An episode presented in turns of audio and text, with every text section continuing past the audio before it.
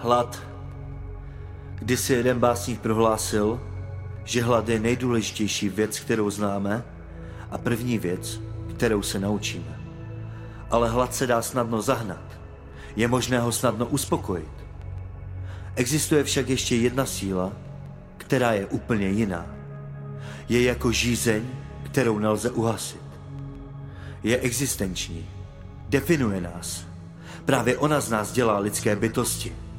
Tou silou je láska. Láska je jediná síla, která se nedá vysvětlit. Nedá se rozložit na jednotlivé chemické procesy. Je to maják, který nás zavádí domů, když tam nikdo není.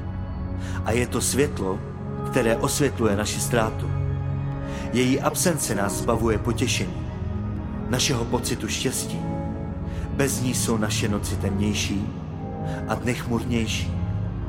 Když však lásku najdeme, bez ohledu na to, jestli je špatná, smutná či hrozná, lpíme na ní. Dodává nám sílu, drží nás na nohu, živí se na nás a my zase na ní. Láska je naše požehnání, láska je naše zkáza.